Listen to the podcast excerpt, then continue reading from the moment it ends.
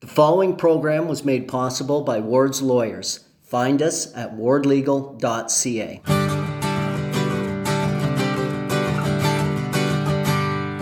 Hey, we're only seven episodes away from that milestone of 50. So, doing the math, carry the four, cosine is, using the protractor. Yeah, here we go. Thanks for being with us for episode 43. Talk about your virtual learning. A teacher based in Lindsay tells us how she's still striving with her gig as an associate prof based at a school in Alaska. It's more than just adjusting to a different time zone. Bottle drives are boring. Well, maybe not boring per se, but residents of Downeyville discovered a better way to raise money via empties.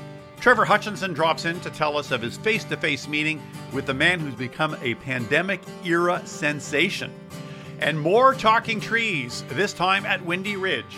So take root, plant your feet, and ear to the ground. Well, maybe not the ground, but to your speaker or headphones. My name is Denny Grignell, and this is the Advocate Podcast Stories from Kawartha Lakes, episode 43.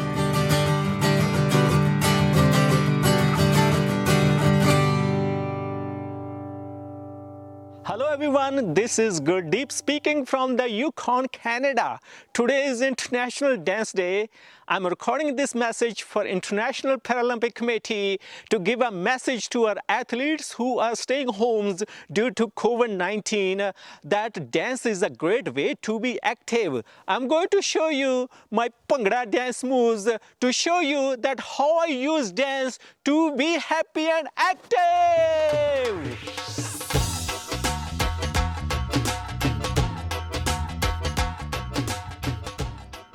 Okay, close your eyes for a moment. Now you can picture him, right? Gurdeep Pandher, bright colored turban, maybe it's yellow, maybe it's orange, and he's dancing outside in the wilderness, sometimes in what is obviously very, very frigid conditions. Gurdeep Pandher is also known as the dancing man in the Yukon. He's been a YouTube sensation for a few years now, but especially during the pandemic, posting his regular, filled with positivity Bhangra music dance videos. He's even been recruited to lead dance parties for governments and military crews, even on a Navy ship. So, what is Gurdeep like when he's not dancing? Can, can he really be this up and inspiring most of the time? Well, the Advocate's very own Trevor Hutchinson may be able to answer that. He met the dancing Gurdeep recently on Gurdeep's own turf, or the dance floor, as it were. Trevor joins me now. Hey, Trevor, thanks for doing this. Hey, no problem. How are you doing, Denny? I'm well. All right, I want to get to, to your special meeting, Trevor. But first, uh, what brought you to the Yukon in the first place? So I was in the Yukon for about a week for uh, for work. I had some I had some meetings there. He is a really busy guy, but at the start of the pandemic, so the early days, I'd say it was even maybe April, possibly no later than May. I started to see more and more of his, uh, you know, of his posts online and social media, especially in Twitter. I just found myself like really enjoying it. And like many other people, I was getting like great joy from just watching him. And what was a stressful time for everyone. I was just curious. And here's this person just spreading, you know, positivity, joy, love, and doing it through uh, his music and his dancing. I just cold called him. I reached out to him. We ended up communicating through or it might have even just been through uh, Twitter messaging. We had a great long talk. It was it was just such a pleasure uh, to speak to him. What was his response when you said, "I want to meet you face to face"? I'm some guy from Central Ontario, and I'm, I I want to stand next to you and actually see you in person. What was his reaction? He got back to me, you know, a day. Uh, a day or two later after I sent that request, and he said, "Yeah, we'd love to meet." We arranged to meet, and it was great because his cabin, which features prominently in several of his videos, is about 45 minutes outside of Whitehorse. So he drove into town to see me. We went to a really cool coffee shop and in Whitehorse, and we had a you know we had a coffee, and then the uh, the cafe was closing. Uh, so after about an hour chatting in the cafe, he said, "You want to take a walk?" And so then we just walked along a walkway that's right beside the Yukon River, and we talked for almost another hour and a half total. Hmm. Well, you wonder if he's like most of us right now, and just happy that we can actually meet other human beings because we've been so isolated. So it was a, it was an opportunity for him to see a new face too. I'm guessing. Yeah, and although uh, Yukon generally has had less uh, less restrictions and shorter restrictions due due to COVID. So for for example, while I was there Uh, there was no uh, mask mandate inside. There was a group of uh, women from Saskatchewan, I believe, that they've known each other since they were in grade school, and they're now in their 70s, and they took a, you know, a joint trip up there to, you know, to meet and dance with him. So he gets uh, he gets lots of requests, you know. So I know for a fact he's not able to fulfill everyone. I was really grateful and really appreciated how generous he was with his uh, with his time. Even posting in Twitter that I met him and I tagged him, I got like 250 likes on a post, which is way above, dramatically above my batting average. He's not monetizing any of this. It's just, it seems like out of the goodness of his Bhangra heart. So, having met him, what do you think he's getting out of this? Why is he doing this? Do you think? Well, what I will say, I mean, I, obviously, I can't, I can't speak for him, but he has a deeply embedded sense of the importance, you know, of joy and and positivity. What I can say is that it's authentic. Talking to him was everything I wanted it to be. Having, of course, followed him and liked everything he's doing, but you talk to him and you realize he's the real deal. He is just such a great spirit, such a great human you know, the pictures after me meeting, I'm like, you know, and I'm not a big smiler, right? I don't smile in photos. And the picture of me is just absolutely huge grin beaming, just such an authentic person. Hmm. And so I was really interested to talk about uh, Pingwalk, the company I work for. You know, that part of the conversation lasted, you know, 45 minutes. And then we just started sharing, having like a, a life talk and talking about appreciation, about joy. And the time just flew by. I couldn't believe it'd been like two and a half hours, and I could still be there. I could. Uh, he was just such, such a great and generous person to talk to. Like I literally felt better, looked better with spending a couple hours uh, to him. It was a, it was a really moving. Uh, it was a really moving time. Trevor, I'm sure you've met your share of, of rock stars in your day, you know, and, and, and, in pubs and bars, people that you've looked up to. In the in that list, where does meeting Gurdeep place? In all honesty, I'd, I'd have to put him number one. Uh, I've been lucky to meet a lot of famous people, but I've never had such a you know a moving, truly personal experience. In this case, who happens to be famous. So yeah, definitely, definitely number one of, uh, of any famous person or well-known person I've ever met, like by, by far.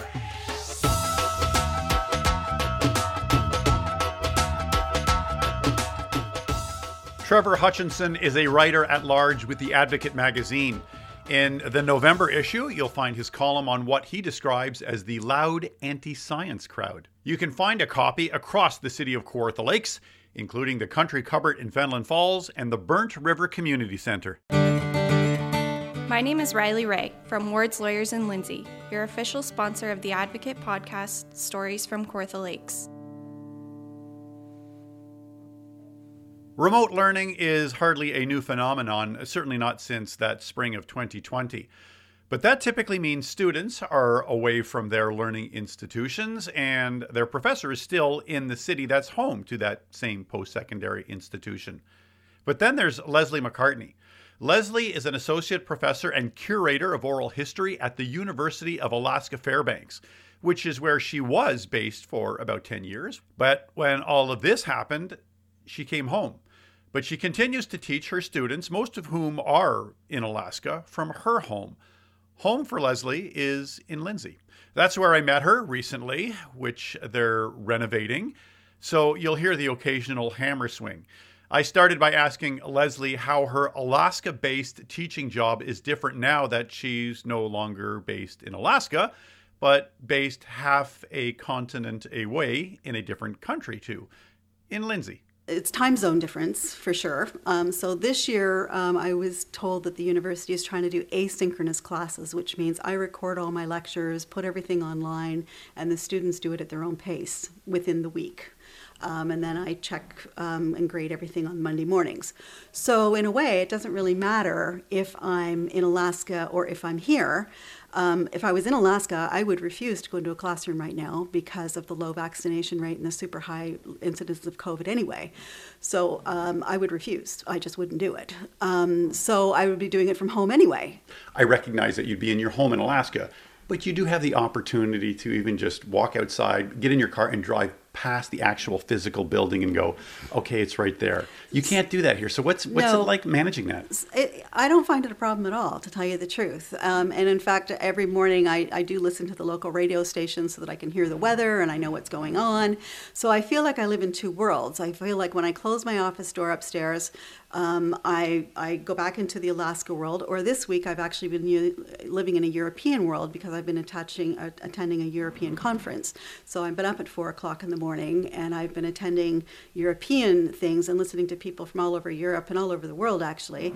And then, you know, 10 o'clock in the morning, that's over because it's in the middle of the night. And then I turn on the Alaska stuff and then I'm living in Alaska. So I live in these different worlds. Why is it important that you listen to the ra- local radio of Alaska and, and get the sense there? Because obviously you you feel a need uh, to appreciate what's going on there. Yes, Why? first of all, the weather, because that's the big topic. So I've already had snow, and everybody's getting their snow tires on. So that I'm going to get emails from work saying I'm going to be late this morning because everybody's you know blocked up at the snow tire store to get their studs on, um, and that's normal, and that's normal. And also because of the COVID cases, I need to know what's going on. Um, you know, I get university emails, but I want to know what's going on in the community um, just to be on par so that when my students email me that there's a problem, and not all my students are based in Alaska either, they're based everywhere. Um, there's a few, there's one in California, for example, and different places in Alaska, so they're not all in Fairbanks themselves either. So it's just important to know what's going on with the local politics. I'm still involved with a, a historical board there, and right now there's a, a big study going on to, you know, rejig heritage and, and cultural places, so I sort of want to be on top of that. So you sort of have a foot in these different worlds and still want to be involved in community as much as you can. Do you know what I mean? So you, you know what's going on in the community so that you're you're up to date. And it's part of my job to also do that. You can know what the, what's going on in the community, but how, how do you become invested in it? Because that, that's got to present challenges too, doesn't it? Yeah, it does. I'm still a board member of um, of the Tanana Yukon Historical Society, so I still attend meetings and everything like that. I am finding it a little harder to be vested, although with COVID, uh, Fairbanks was a very, very vibrant, vibrant place. There was a lot of arts and music and culture, and all that has been shut down. So even if I lived there, what we used to do doesn't exist anymore anyway. I wonder if it'd be more frustrating because you are so close to it, but it's not there. But there's nothing there. What made Fairbanks Fairbanks is gone with COVID. So that passed, you know, the winter and it gave you great social outfits and you met all kinds of fantastic people from all over. Fairbanks is a really diverse place. It's not, you know, now it's online. So it's a very different vibe again. So you're not, you wouldn't be getting that social interaction anyway. That was the main reason that people went to that. How has this affected your relationship with your students? And I'm, I I think the easy answer is, well, you know, you're disconnected. But I, but I'm almost wondering if you, you can be more connected in some way. No, I think we're about as connected as we always were. In fact, I this year I'm having more students email me with questions than I had when I was standing in a classroom. Why do you think that is? I have no idea, but I would stand in a classroom and say, "Okay, let's discuss this," and it would be just dead silence. You mentioned, Leslie, the, the cultural differences and, and the Trump administration and so on, and, and living in that and, and, mm-hmm. and, and being a part of that. I just saw you roll your eyes there. Well, now you're o- o- away from that.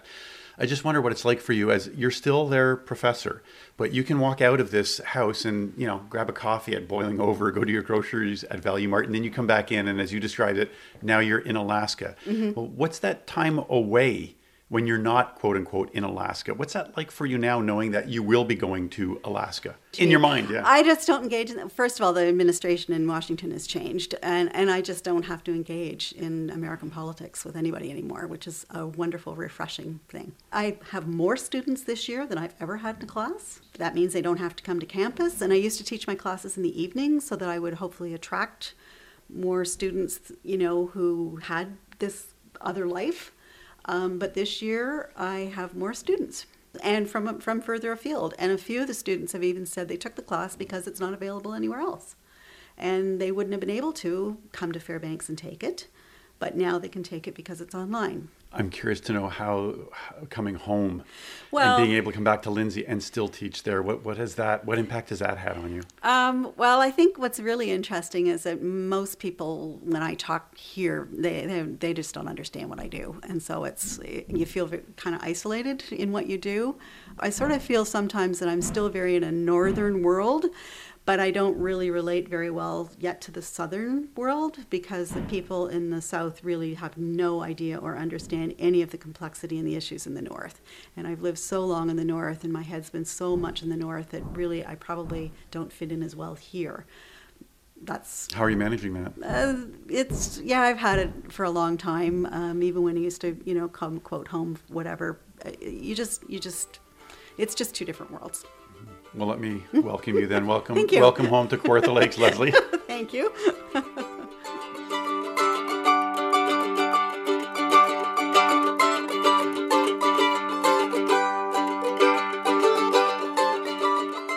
Leslie, thanks for coming home. We'll uh, we'll work on making you feel more at home.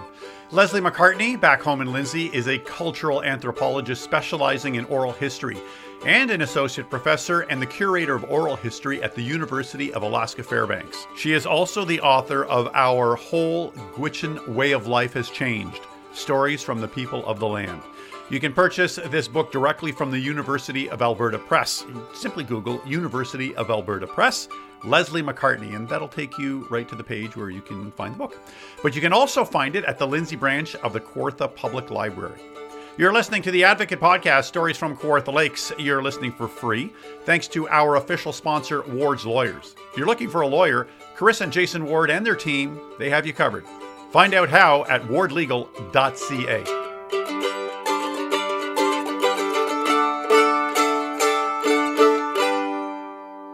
If you drive by the community hall in Downeyville, be prepared to say to yourself, wait, what? Because right in front of the hall, a very professional looking, dare I say, even official looking sign that reads, Empties drop off, beer bottles and cans and wine bottles, proceeds to hall fund. This, this is not letters painted on a piece of plywood, folks. This is a, a real metal, slick looking sign that looks like it belongs there, that looks like it's been there forever. Hmm, there's a story there, I, I figured. A story I was pretty sure Downeyville's matriarch, the always affable and, uh, well, let's say influential Mary Connell could explain. Okay, Mary, do tell. I had been involved with Ops Minor Hockey, and they did do a bottle return program there. But that one was handled differently, and that's the way that I had hoped to handle it. Was that we would do like a, like a blitz of the area. You mark it off into the grids, and every person goes to you know their appointed spot, and they do all the homes in that area and whatnot, and then you bring it all back. You knock on people's doors. I remember doing that when I played minor hockey, literally knocking on people's doors asking for their empty bottles. that that was exactly what I was thinking about. A lot of the members on the renovation committee are elderly. They felt that jumping up into the back of trucks and jumping back out and whatnot just was beyond the scope of our ability. We came up with this idea that we would, you know, advertise and have people bring their empties, and, and they actually used to come to the little garage that's in the um, the parking lot of the, the the church, and then Simon would pick them all up and take them from there, and he would return them and then bring the money back. Now we should uh, let people know, Mary, because we're uh, we're not all in Downeyville. Uh, who are you referring to when you say Simon? I am referring to my brother-in-law Simon Connell. Simon felt that that was something that he could do because he's he's older than we are by a little bit. In the winter time, that little garage, the door always stuck. It was one of those doors that flips up, you know, like on a garage. And when the ice and the snow would build up, then there was a, there was a mess. You couldn't you couldn't do it properly. So they came up with this new idea that we would have my husband, Pat Connell, cut the lumber and donate it, and then John Lejeunesse and uh, I do believe maybe Ken O'Neill, they went ahead and they built the box, the current receptacle at the moment. And they moved it from the church parking lot over by the hall and put a sign up out towards the, the road that told people where to go with it. Okay, I want to ask And you the- about that sign, but, but before that, I want to know what that meeting was like when you all sat around saying, "Well, why don't we have people bring us their empties?" Was everybody on board, or did I just was there not anybody who said, "Look, I think we're asking too much"? Uh, well, no, no. No matter what idea you came up with, they were all discussed. Um, some of us might be a little bit more forceful than others. I wonder who we're talking about. Okay, And and so like when you put forth an idea, you have to be really upbeat about it and tell them how well you can do and all the rest of it. And while this has been much slower than the way the original idea would have been, Simon and his wife Gloria have done a wonderful job. And you know, they're up at almost $10,000. For a little old Downeyville, that's a lot of money. And that's a lot of trips back and forth to the uh, to the it's beer a lot of trips back and forth. You're right. okay, well, I got to ask you about that sign because uh, I saw the sign, and honestly, I had to. I made. I did a double take because I thought, hey, th- that looks like a, a government issued sign. M- Most people for this kind of program, Mary, they would just spray paint something on a hunk of plywood. What went into that decision? Simon Connell, because Simon told us that he had this wonderful place in Ennismore that would do this job. And they do do a great job. When we started out, we tried to do like the homemade signs and that kind of thing, especially say the first time that we did the golf tournament. And we did homemade signs and whatnot. And then on the second year around, we talked about it at a meeting and decided, you know, it should look far more professional than this. And so those signs are done in Lindsay and uh, everybody gets a, a professional looking sign put out on the golf course, and then we put them up again when we do the beef barbecue in the fall, so that whenever ever anybody sponsors, they're advertised over and over again during the year so that people understand where we are, you know, going to for asking for money. And it kind of dispels the whole notion that people in the country are kind of quaint and cute and just, you know, use uh, whatever's handy. You mentioned that you've raised $10,000 so far. And this started out as, as you mentioned, just as you know, a door-to-door campaign that evolved into this. Um, what do you think the next step could be? Can is there already a phase three where you might you might need a bigger building? I don't know that maybe Simon would want to get even bigger than that. Uh, We'll just have to see. My name's Jason Bain. I'm from Lindsay, and you're listening to the Advocate Podcast Stories from Kawartha Lakes. Hi there. I'm the white birch. Not to be confused with the yellow birch because they are, well, yellow. You'll see that my bark peels off like paper, but please don't take any off my trunk. Lots of people think that it won't hurt me. Ah, if only trees could talk, right? Well, they can, sorta. Now, if you're thinking, hey, podcast host, I'm the podcast host. Didn't you already tell us about the talking trees that Ken Reid in episode 25 almost a year ago? Yes, yes, I did. But like any good journalist, I felt this story advancing and I felt it was necessary to bring you that fresh story. The story of a phone app that, as you're walking through a forest, a GPS signal is sent to your phone, and then you hear a nearby tree or stump or some other forest, what have you, speak to you. It's pretty cool. And the talking forest is no longer exclusive to Ken Reid Conservation Area. The trees now talk to you at Windy Ridge Conservation Area as well, between Omemee and Bethany. Christy Virgo is the person who helped launch this unique program about a year ago and recently brought it to Windy Ridge. Christy is the Director of Stewardship and Conservation Lands with KRCA. Now, Christy, there are many parks within your jurisdiction. Why did you choose Windy Ridge for the site of your second talking forest? I mean, there was a couple of different factors that we looked at. Number one, Windy Ridge is um, one of three parks that we have that are open through the winter. So we wanted to make sure that the next park was that we were going to be introducing it at a time when people were going to be able to continually use it and not, you know, have to shut it down a month after we open it up. So that was one of the features. Um, the other feature was that, you know, the, the app when we originally designed it, and this is sort of a, an internal feature, but when we originally designed it, it was myself and uh, Melissa Creasy Alexander, one of our staff people here and Windy Ridge is her favorite park. So I said to her that she would get to choose the second park that it was put into because of all of her contribution to the the feature. And she was really excited to have it added to Windy Ridge. So Well, you know what? It's one of my favorite parks too because uh, it's a great dog walking park because it goes. It is. Well, it goes into a circle. You don't have to hit a point and, and convince the dog to come back, so that makes it a little bit easier. Greetings, friend. I am the Norway spruce. It's so nice to see visitors here at Windy Ridge. I've been here a long time, and I've grown to be big and strong over the years. movie producers uh, and directors, you know, they'll visit a site many times before they actually start shooting a movie. So describe to me the whole process you undertook in choosing the trees at, at, Windy Ridge, the research that you did before you even started working on the scripts that the trees yeah. would read. How, how did you do that? So our first step was basically going out because you know you go out to these properties and you're managing them and you're walking through them, but you don't stop to take a look at individuals as you're doing it. It's just sort of you're taking in the beauty and and the world around you.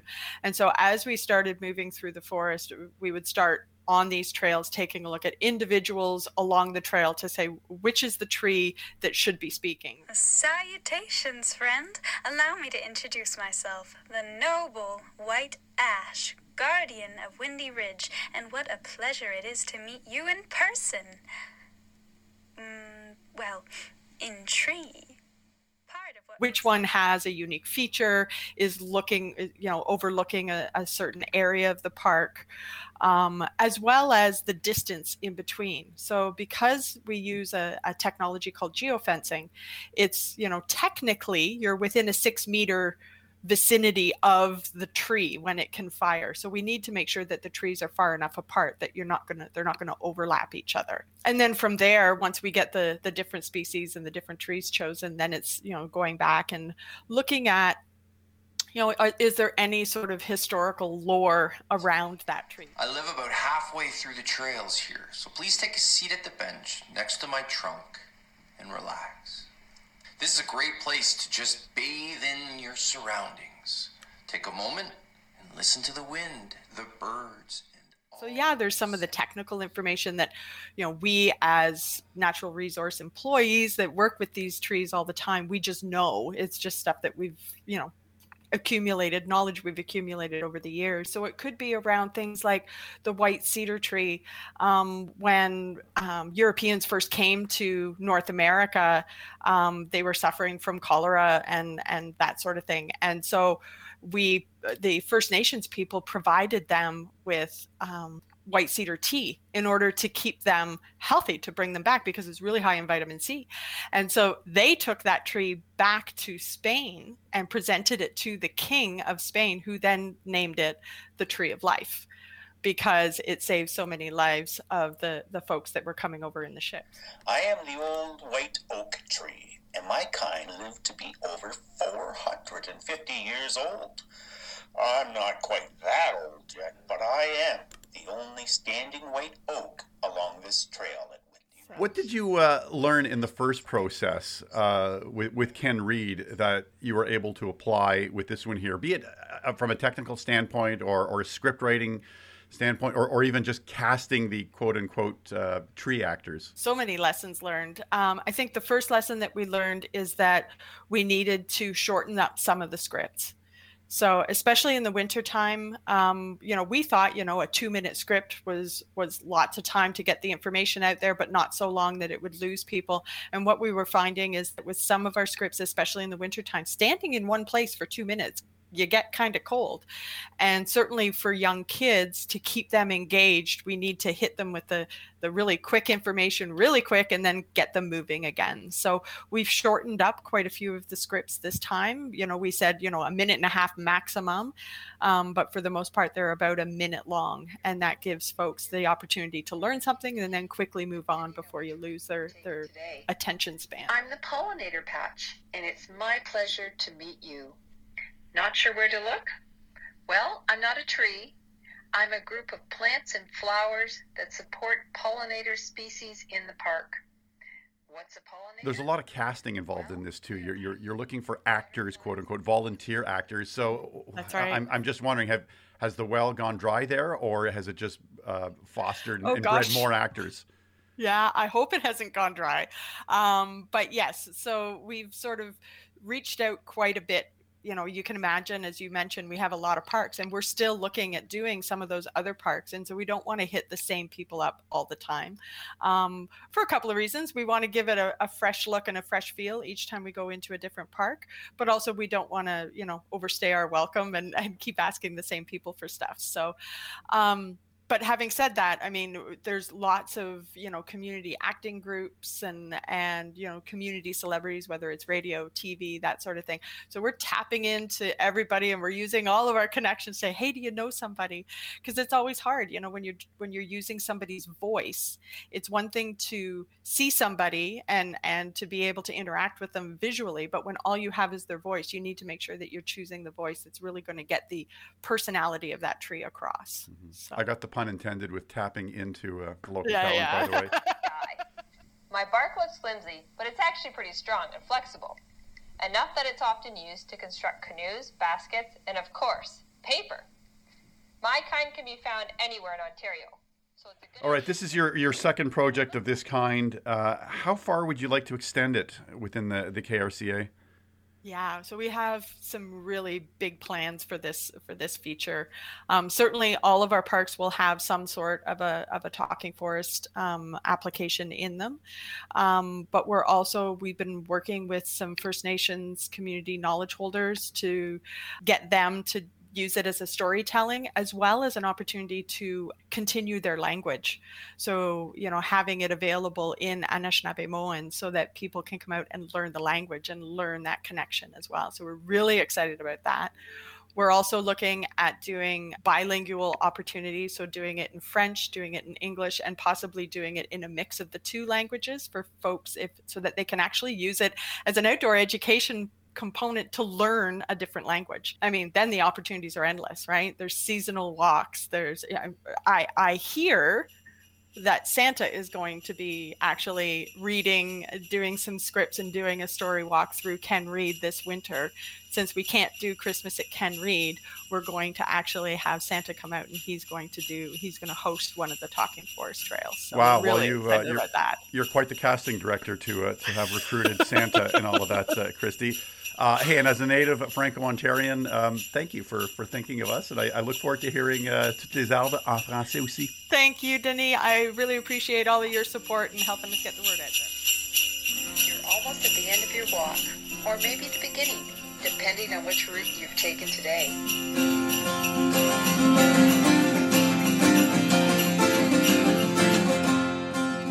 The Talking Tree app, by the way, is totally free and it's totally fun. And you don't need data to use it. I know this because I've used it at Ken Reid. Well, the Talking Trees are now available at Ken Reid and Windy Ridge. Gerald Van Halteren, hey, thanks for writing and performing our musical bridges and theme. Ward's Lawyers is our show's official sponsor since day one. Find out what they can do for you at wardlegal.ca. Our show's continued success, folks, depends on streams and downloads, so please share the link and subscribe on Spotify or Apple Podcasts for free to ensure we can be around for a long, long time. You can follow us on Facebook, Twitter, and IG. Please reach out to us. We love to hear your comments and story ideas. The Advocate Podcast, Stories from Kawartha Lakes, is produced by me, Denis Grignon. Bidding you adieu, but only for two weeks. We'll be back with a brand new episode December 1st. It's so peaceful here. Why don't you reach out and observe my bark? Notice how it feels and explore all the textures of the forest.